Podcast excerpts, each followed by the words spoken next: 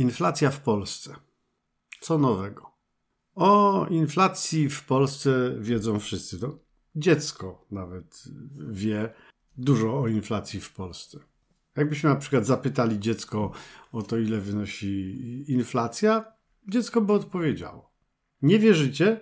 No zobaczcie. Dziecko, ile Tak? wynosi inflacja w Polsce? 18%. No, a tak dokładniej. 18,4. Procenta? Mhm. No tak, rzeczywiście tyle. To wi- widzicie, no, no dziecko wie, ile wynosi inflacja w Polsce. No ale to było w lutym, a już się skończył praktycznie marzec, jutro jest prima aprilis, to w marcu. Dziecko, ile mogło, mo, mogła wynieść inflacja w Polsce? Myślę, że około 16%.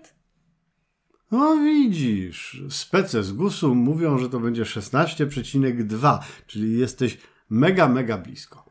Ja myślę, że nawet i natura inflacji jest dla dziecka zrozumiała. No bo dziecko, a jak inflacja spada, no bo była 18, teraz ma być 16, czyli spada, to jak inflacja spada, to ceny też spadają? Nie, nie spadają, tylko wzrastają. Coraz szybciej? Coraz wolniej. No właśnie. Dziecko wie, ale to jest tylko rozbiegówka, sam początek. Reszta podcastu będzie o rzeczach, o których dziecko niekoniecznie musi wiedzieć. No to tak. Po pierwsze, na przykład inflacja ta 18,4%. Nie wiem, czy wiecie, ale po raz pierwszy była liczona w oparciu o nowy koszyk gusowski bo zmienia się nasza konsumpcja i jedne wydatki są mniej ważne, drugie stają się bardziej ważne. Mm, Co takiego się zmieniło? Na przykład po raz pierwszy do koszyka weszły usługi cateringowe. No bo dieta pudełkowa staje się coraz bardziej popularna. 10 lat temu nikt o tym nie słyszał. Dzisiaj dieta pudełkowa bywa e, popularna. Przestał GUS sprawdzać, ile wydajemy na naprawy sprzętu RTV czy AGD. No bo dzisiaj najczęściej się tego nie robi, tylko po prostu jak coś się zepsuje, to kupujemy nową pralkę czy, czy nowy telewizor. No więc jak to wygląda z tymi koszykami inflacyjnymi GUS, co się, co się zmieniło? Bardziej liczą się wydatki na żywność i napoje bezalkoholowe. One trochę urosły z 25%, tyle zajmowały, taką część koszyka zajmowały do 27%. Co jeszcze? Użytkowanie mieszkania i nośniki energii. Kiedyś to było 18%, 3 lata temu. Teraz jest to, teraz jest to 20%. Tutaj nie ma takich e, niesamowicie spektakularnych oczywiście zmian, ale na przykład mniejsze są wydatki na łączność, nie 5%, tylko 4%, rekreacja i kultura. Tutaj wydatki nam spadły z 7% do 6%. Trochę się tam zmienia ten nasz, ten nasz koszyk.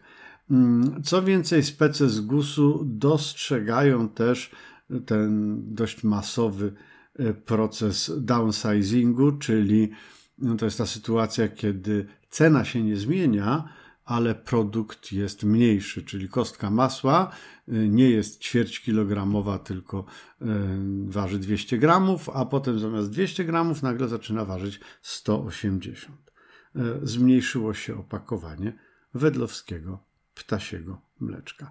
No i statystycy muszą się temu baczniej, baczniej przyglądać. Co wiemy o tej najnowszej y, inflacji? Po pierwsze, te 16,2, jeżeli to się potwierdzi za, za marzec, to jest dużo. To jest dużo, bo zwróćcie uwagę, rok temu ceny w marcu bardzo mocno wzrosły, bo to była taka bezpośrednia reakcja na agresję Rosji na Ukrainę. Ceny energii, ceny paliw.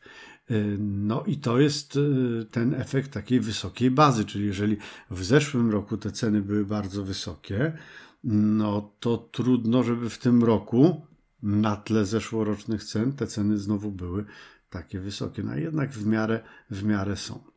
Jeżeli chodzi o zmiany takie e, krótkookresowe, typu miesiąc do miesiąca, e, to rzeczywiście dzisiaj in minus, czyli obniżając inflację, działa e, energia i paliwa. Tam ceny rzeczywiście spadły o 2% praktycznie miesiąc do miesiąca, no ale 2,3% to wzrost ceny żywności miesiąc do miesiąca. W ogóle inflacja bazowa jest wysoka. Ona wynosi, tak się ją szacuje w tej chwili, na 12,3%. To jest dużo. Pamiętajcie, inflacja bazowa to jest inflacja z wyłączeniem cen żywności i nośników energii. Tu się mówi, ok, na tę inflację bazową e, wpływ powinna mieć polityka banku centralnego. Bank centralny poprzez swoje stopy na przykład no nie jest w stanie wpłynąć na ceny żywności czy na ceny nośników energii. Na resztę rzeczy powinien być w stanie jakoś tam wpływać. No jak widzimy, mm, nie bardzo. Od początku tego roku ceny towarów i usług poszły w górę w sumie prawie o 5%, 4,8%.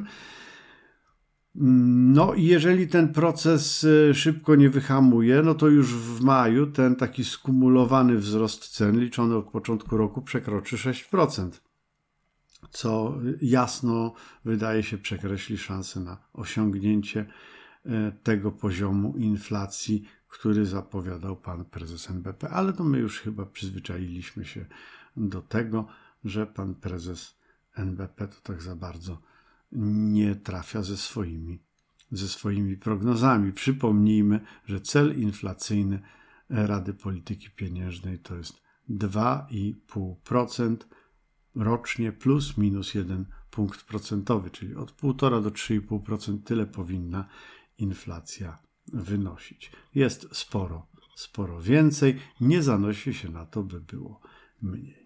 To taki krótki y, dzisiejszy odcinek y, z udziałem młodej podcasterki, której się bardzo podobało, która bardzo chciała się dla Was nagrać. No, to marzenia się spełniają. I tym optymistycznym akcentem żegnamy się dzisiaj. Do usłyszenia.